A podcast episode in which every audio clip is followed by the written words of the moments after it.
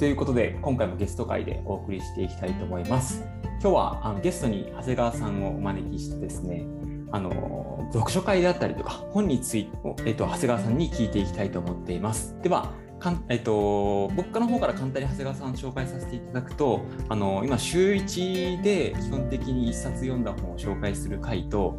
月に1回古典を読んで振り返って一つ一つ深めていく回とあともう一つは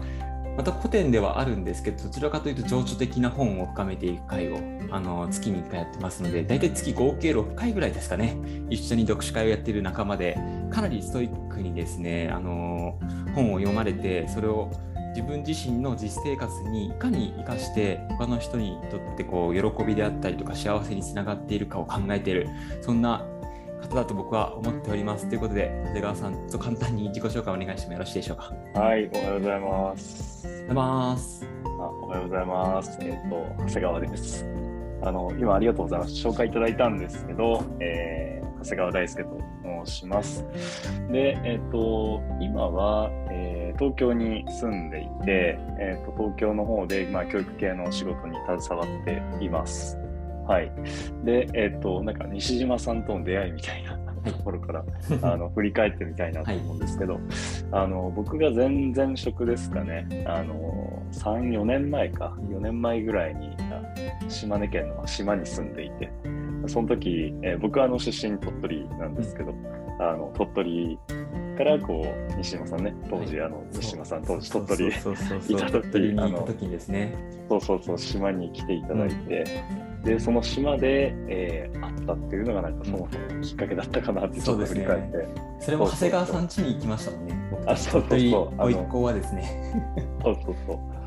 何人か複数名でね来られてたんですけど、うん、あのそこでなんかわちゃわちゃ語って、うん、まあ、なんかそれ以来なんかめっちゃそこで仲良くなったってわけではなかったと思っていて、そう。でなんだろうな、こう、まあ僕自身、まあ本もずっと読んでいたし、まあ西島さんもあの本読まれてたりとか、うん、多分アウトプットとか、まああの、されてたので、まあそういうところから、あの、じゃあなんか最初は習慣についてちょっと話してみようかみたいな、あのことで多分、ね、あの話をしたと思ってます。はい。そう。時間もね長谷川さんめちゃくちゃ極めてますもんね。朝何時頃起きれ起きられてるんでしたっけ？あの以前は4時起きですよね。4時起きでされてましたよね。でしたね。ただあの今はあの仕事がちょっと遅くな夜まで遅くなった関係で、はいあの今は7時なんですけど、うんうん、そうそう。あの昔は、まあ、4時とか、うん、あの5時とかに起きて、まあ、朝活をしてたっていうところですね、はい。それでもね今も継続して習慣はよりねあの意義のある自分自身にとってかなりね人生豊かにしてくれる習慣とは何かってことを考え続けられてるような話もねちょこちょこしてますよね。いや今今っていうかなこの1週間まさに本当に自分のその習慣を磨き続けてた日、うん、あの週週だったんですよね。そうだったんですね。そうそうそう。あの、まあ、毎週末なんか人生振り返ったりとか、はい、あの今週1週間振り返って、来週どうしていくかみたいなのを考えてるんですけど、うん、やっぱりその、まあ、今の仕事に入って、はい、あのまあ、まだ2ヶ月ぐらいしか経ってないんで、はいうん、まあ、鳥取から東京に引っ越してきたっていうこともあって、うん、なかなかこう習慣の確立とか本を読む習慣をなんかこう時間を捻出していくことがすごい難しくなってきていて、うん、まあ、新しいチャレンジもあの英会話始めたりとか、なんかこうジムに、えー、契約したりとか、なんかこう新しいあの習慣も取り入れたりしてるんですね、新しくも走られてますもんね今ね。そうそうそうそう。ねあのまあ、そういったこうチャレンジを続けながらいかに時間を朝捻出していったりとか、うん、まあ、習慣を無駄をそぎ落としていくみたいなところは、うん、今すごくあの僕も試行錯誤しながら、うん、まあ、正解はないので、自分にとっていい習慣ってなんだろうなっていうのを、まあ、読書しながら、またこういう対話をしながら、あの考えていってるっていうところがまあ現状ですかね。かもう本当その去年のね多分長谷川さんの習慣と今の習慣ってまたがらりと変わっていってるんでしょうね。見直しながら進んでいるから。そうですね、うん、多分日々更新されていってます、うん、うん、ありがとうございます。そんなあの日々自分自身を磨き続けている長谷川さんと今日話す内容としてはですね、まあ、先ほどちょっとその冒頭で月あの毎週1回読書会をしているっていう話もあったと思うんですけどその読書会って何のためにやってるんだっけとかまあ、そもそも読書会について、ね、やろうと思ったきっかけとかいろいろこうあの聞いていけたらいいなというふうに思ってるんですけど、まあ、主催でね長谷川さんのあの思いを聞いて2人でこう、ね、最初やっていこうかってところから声が始めて今4人ぐらいですね大体参加している読書会なんですけどなんかそのあたりちょっと今振り返ってちょっといろいろ聞かせてもらってもいいですか？概要ですね、はい、ありがとうございます、まあ、今現状その読書会を、まあ、2つ主催させてもらっている形で1つがいかにもな名前なんですけど、あの最強のビジネスパーソンを目指す読書会というような、はい。えー、のが一つと、はい、えー、もう一つが、まあ、朝のフクロウっていうその名前つけてるんですけど、うん、まあ、古典を主に読んでいく、えー、のを月1でやってますね。あの前半のそのビジネス読書会は週1でやっていて、うん、まあ、それぞれ目的は異なると思うんですけど、はい、まあ、そのあたりちょっとお話をしていけたらなと思ってます。で、えっ、と、まあ、一つ目の方ですね、うん、なんかその最強のビジネスパーソンを目指す読書会っていうのは、名前の通りなんですけど、そうですね、名前の通りですね。はい、そう、名前の通り、まあ、最強のビジネスパーソンを目指していくのぜっていうことを、まあ、目的にしているので、はい、そのなんその、まあ、いろいろ議論ありますよね、最強を目指す必要あるのかとか、そもそも最最強って何なのかみたいな、そうそうそうそう。っていうのがあるんですけど、まあ、僕自身のそもそも始めた思いとしては、やっぱりこうビジネス、うん、えー、まあ、大体1日まあ、人間が8時間ぐらい携わるわけですよね。はい。はい、その中で、まあ、自分自身のあの能力磨いていったりとか何かこう成果を出していくとか、まあ、自分自身を成長させる社会に貢献していく、えー、より良い人生を歩んでいくみたいに考えた時に、まあ、結構なウェイト占めてるなと思っていて、仕事っていうものが。そうそうそうそうあのまあ、うまくいくことばっかりじゃないと思っていて本当にそのまあ指南ハックというか、うん、あの何かこうビジネス自分でビジネス人生歩んでる時にやっぱ課題にぶち当たったりとか、はい、でたまにこうなんかはい、自分よくやってんなみたいなことを思えたりとかもすると思うんですけど、うん、やっぱりそれってなんかこう努力しないといけないとは思っていて努力は必ず報われるわけじゃないんですけど、うん、そこに対して、まあ、自分自身もこう、まあ、一流を目指すというか、うん、あのやっぱりこう上に行くみたいなところはあの大事にしていきたいなと思っていて、ってなった時に、まあ、一番その効率的なものっていうのが、うん、まあ、読書かなと思ったんですよね。うん、よくあの、えー、今あの APU の学長の出口さんですかね、はい、出口さんとかおっしゃるのは人間っていうのは人、本、旅から学ぶということなんですけど、あのまあ、旅とか人っていう、えー、ところももちろん学びの要素すごいたくさんあるんですけどやっぱ本っていうのがあのいつでもこう対話できたりとか、はい、あの気軽にこう読めたりとか、うん、まあ、自分自身のその課題感に合ったものを選べるとか、うん、なんかそういうものもあるなと思ってるんで、うん、なんかその本っていうものから、まあ、ビジネスに通ずるものをこう、まあこうえー、学んでいって、あのそれを、まあ、ビジネス人生にも生かしていくみたいなところはなんかそもそも思いだったかなと、はい。どうですか。実際にもう1年半ぐらい続けてきているものですよね、もう読書会はね。いや本当に気づいたら1年半経過してきていて、もう毎週西島さんと会って僕も本当こんなに会ってる人いないかもしれないぐらい長谷川さんと会ってますね、定期的に。そう、なんかそろそろ生身で会いたいなと思って あ、そうですよね。そうそうそうそれ以外はずっとオンラインでしたもんね。そうなんですよ。うん、だから、そうですね、あの2019年、2019年か。20年か、あの2020年の多分10月ぐらいから始めていて、うん、今1年半ぐらいですね、本当経過していて、毎週末、えー、日曜日朝7時から、まあ、大体8時ぐらいまで、はい。えーまあ、僕とか西島さんとか、はい、あの読書仲間も何人かいるんで、うん、まあ、ひあの普段、えー、平日で、まあ、例えば自分で自分自身こう1冊2冊なり、まあ、読んできて、でそれをまあ週末に仲間とまあ共有をしていくっていうようなことをやってますね。うんうん、いや面白いですよね。それこそその朝7時から開催してるんですけど参加している方が時々テントの中から参加してたりとか、車の中から参加してたりとか、すでに活動している途中で読書会に参加するみたいなこともやりましたね。あそうそうそうやってましたね、まあ、僕自身もなんかこう旅先から出てきたりとかうん、なんか温泉宿から出てきてる人いたりとか。もう本当にね多様ですね。うん、うん。この読書会1時間ぐらいでやってるんですけどどういうふうなこう使い方をしてる読書会ですか、そうですね、まあ、結構その根底に大根底でまずちょっと大事にしてるところからお話をしたいなと思ってるんですけど、はい。はいえっと、一つはやっぱり読書の習慣をつけるっていうことが、うん、多分非常に大事だと思っていて、うん、まあ、こう忙しい、まあ、さっきのあの習慣の話にも携わあの関わってくるんですけど、まあ、いかにその平日で、まあ、読み切るかっていうところを考えるとか、まあ、自分自身でこう得ていくものを増やすって考えた時に、まあ、週末にアウトプットの機会がある。うん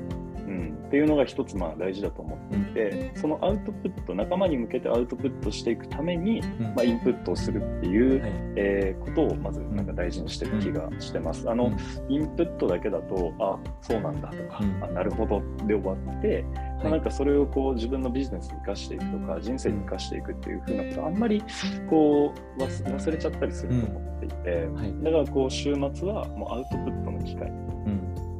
平日はこうインプットの機会ということで、まあ、その週末にアウトプットをするってことを意識してますと。で、これが多分根底の部分。うん、で、えっと、じゃあその週末に、じゃあ1時間集まって何やってるのかっていうと、はい、えー、まあ、基本的には読んできた本の、まあえー、大きく分けると多分、えー3つのか3つぐらいに分けられるかなと思っていてなんか1つ目がなんか最近どうでしたか、みたいな、あの仲間の近況。そう, そうそうでそれを踏まえて読書することもあるし、あのまあ、今こういうこと悩んでるんですとか、あのこういうこと今週ありましたみたいな、まあ、チェックイン的なところがまず入るっていうのが1つと、まあ、2つ目にその読んできた本の紹介っていうのを、まあ、大体1人5分から10分ぐらいですかね、でその内容っていうのはなんかその自分がなぜその本を読もうとったっていうまず理由です。ね。なんかそこも結構大事にしていて、うん、なんでその本読んだかっていうところからなんかこう個人のその課題とかあの個人がどこに今興味関心があるかだからこれを選んだっていうのが分かると思っていて、うん、なんかそういう背景とかを押さえていた方が、はい、あの仲間としてもこう、うん、あなんかこうアドバイスしやすかったりとか、うん、相談乗りやすいとかあると思うので、うん、なんかそのあたりはまず1点目大事にしてます。で、えっと、その中の2つ目が、はい、えっと、本の実際内容ですね。これが、まあ、結構、まあ、これも結構大事だと思ってるんですけど、じゃあその本に何が書いてあって、ポイントが何であって、自分自身が共感できたポイント何で、けどなんか理解できなかった共感できなかったことどこでみたいな、ね、ところが、まあ、2つ目かなと思ってます。で3つ目はそれを踏まえて全員がその共有をした後であのじゃあディスカッションということで、はい、あの私はこう思いましたとか、なんか深掘っていく質問したりとか、あのまあ、さらにこう、えー、話題提供したいものがある人は出してもらったりとかっていうことを、まあ、1時間かけてやってるっていうのがありますよね。うん。3番目で結構盛り上がりますもんね。いろんな話がつながってったりとか。あそうそうそうそう、ね、不思議と。そうなんですよ、うん、そうそうそう、盛り上がるなって思うんですよね。そうそうそう。実際に。そんな感じですかね。うんうん、そして、さらにあの古典読書会も月に1回しているわけなんですよ。この読書会は、なんかどんな目的で始めたんですか？そう。まあ、派生して途中で始まりましたね、途中で。そうです、そうです、ね、途中で始まりましたね。そうそうそういやすごい、なんか横島なじゃないけど、うん、古典読んでるのこいいなと思うんですよね。かっこいいですよね。でそのかっこいいなって何なのかっていうと、はいうん、あの最近まあ僕もその読書本読んでる中で、はい、あの山口周さんがおっしゃってたのが、なんかその読書の読み方って2つあると、はい、えっと、ビジネスに関するそのことを学んでいく読書と、うん。ぱりそのリベラルアーツっていうか教養を学んでいくこう古典の読書があるっていうふうなことをおっしゃっていて、あなんかそれは最近自分意識しなかったんですけど腹落ちしたなと思ったんですよね。であのやっぱりそのビジネス書っていうのはやっぱりずっともう新刊がこう出続けたりとか、それこそベストセラーっていうものもまあ出てきたりしてるんですけど、やっぱり古典っていうのはもうじゃあ2000年前からとか、あのもう何百年前とかからやっぱりその、文献が残っているわけで、うん、まあ、時代の試練とか時の試練には多くの人の目の目にこう耐えて、まあ、残ってきているもの。うん。でっていうことはつまりその人間として普遍的にすごい大事なものだったりとか、うん、まあ、こう先人がやっぱり大事だって思って今の時代もすごい大事だよねって思われるものが、まあ、そこに残ってるわけなんで、うん、なんかこうそれを読んでいくことって、まああのすごいね。難しい、はい。ん ですよ。ううん。ん、本当に。あのもう内容全然わかんない時とかあるし。結構ね岩波の本とかも難所ですもんね。本当にもう硬い岩にこうぶち当たってるようなやっぱ感覚とかあるんですけど。でこうその,、まあ、あの本当にね、まあ、あの対価ですよ本当に、もう人人類の本当に英知だと思っていて、そういうものにこう読んで自分の例えばこう思考プロセスをね、まあ、一緒にたどっていくとか。やっぱりその当時から大事にされ今現代に置き換えた時大事なもんなんだろうなとか、あの現あの自分の生活に当てはめるとどうなんだろうなみたいなことをそういうそのすぐに役立つわけじゃないんだけど、うん。あのなんだろうなこういつか役立つ時が来るみたいな感じとか、うん。うんなんかそういう感じで読んでるなって思っていて、うん。だからなんか今後も読み続けて、うん。まあ、なんかこう巨人の肩に乗るじゃないですけど、うん。やっぱりこう人類の英知を、うん。まあ、自分たちの現代の生活に生かしていくっていうことはうん。やっぱやっていきたいなと思ってますよね。うん。うん。うん。つまりもう両面大事ですよね。その今新しく出ているその本をあうん。の週に1あ回読みつつも、あそれでそうそう。そう、ね過去に書かれたものがこう今も残り続けているものを同時にしっかり得ていくことによってうん。両面心の面も得ていくし実践的なところに関しても進めていく。なんかそんな、うん。うん、両輪があって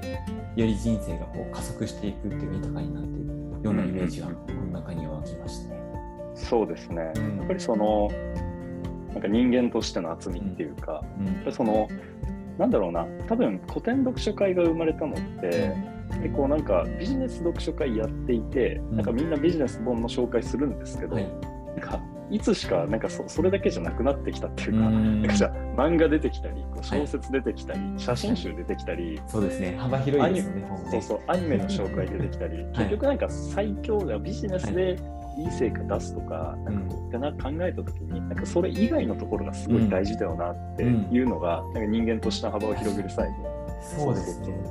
結構その最強っていうその定義が仕事で成果を出すだけじゃなくて、人としてうんいいなんかあり方みたいなものってなんだろうみたいなことを追求していった中でジャンルが広がっていってましたよね。うん、いやそうですね、本当に。うん多分西島さんから始まったんじゃないかと思い出してるんですけど、あそうでしたっけ？違うかな。そうそうそう。そうかも。そうそうそう。で、なんか朝のフクロウっていうのは、結局その命命名したのは僕なんですけど、うんうんなんかこう、読書についてかな、ショーペンハウエルの読書についてを、多分古典読書会で読んだ時に、一発目ですよね、確かね。そうそう、ん。一発目の時に、そのなんか注釈のところで、なんか学問のこう象徴するとか、はい。知識のこう象徴するものっていうのは、まあ夜のフクロウみたいな、うん。要はその遅くまで起きて、はい。あの勉強しているのを、まあ、あの夜のフクロウみたいなこと言ったんですけど、うん。いや、僕ら夜じゃないなって思って、はい。うん。そうそうそう、朝にこううん学問にこうややってるっていうので、あの朝のフクロウっていうのを命名したっていう、経緯がある。うんですいやいいですね。いやフ朝のフクロウっていうタイトル僕も好きですね。あ、本当ですか、うん、なんかしっくりくる感じがしました。そうそうそうそう。ちなみにこうあの古典のその朝のフクロウの回で読んだ本の中で印象に残っている一冊、まあなかなかあげがたいだと思うんですけど、あげがたいと思うんですけど、ありますか？そうですね。まあなんか今はやっぱりパッと出てくるのは初回に読んだ読書についてかな。うん、ね、なんかいろいろね、まあ、ルソー読んだりとか、はい。なんか民主主義について考えてきたりとか、うん。それこそこの前はあのスピノドのリチカ、まあ、あのはい難しかったんですけど、難しいあのそういうのを読んできたと思っていて、はい、うん、でそのじゃあ最初にその古典読むときに、うん。やっぱりその何が必要かなって思ったときにやっぱりまず読み方みたいなところはみんなでこう押さえておきたいなっていうふうなことを多分思ったと思っていて、はい、でなんかその印象に残ったっていうのは、まあ、結局なんだろうなこう読書っていうのは、うん。あの大事ではあるんだけどう、ん、その他人に物事を考えてもらうことであるみたいなうん、ところのメッセージがやっぱりすごく突き刺さってきて、うん。読めば読むほど人間は考えなくなってしまうんだみたいな。ジレンマですよね。いや本当に。だからそそれが本当読んでいるもの、うん。読んで目で追っていてインストールしたものが果たして本当に自分の思考と呼べるのかみたいな。うん、うん、うん、それって他の人の考え方じゃないって思うと、い、や自分って何なんだろううん、とか、うん、だからその自分で本当に考えるってことは何なんだろうみたいなことを、やっぱりその考える機会になったっていう意味ですごく印象に残ってますね。そうですよね、まあ、うん、さっきの話を借りると、まあ、巨人の肩に乗る、まあ、巨人の思考量、半端じゃないものだしそれを鵜呑みにしてしまった自分自身の考えだっていうふうに思い込んでしまうこともね一つリスクとしてありますよって読書について書かれてましたもんね。うん、いや、本当に。だからこれ、まあ、読書だけに当てはまらないと思っていて、はい、人から得た情報、うん、メディアから得た情報。はい、だからなんかそのかん、自分で考え続ける自分の意見を発するときに、うん、やっぱりそのどういう情報を出すかとか、うん、なんかそこにエビデンスがあるか、事実があるか、データがあるか、みたいなところはすごいなんか、大事にしていきたいなって思いますよね。うん。そういった意味では本当このね読書会続けていく中で少しずつその辺りを意識して読めてきている感覚はありそうですね。ということで、まあ、一旦前半はこんな形で目指していただいて後半は今後に向けてということでですね、まあ、読書会でこう目指すこととか、まあ、読書ってそもそもどういうふうにこれからね、あり方としていったらいいんだろうかみたいなことを話していけたらいいなというふうに思います。では、一旦ありがとうございました。はい、ありがとうございました。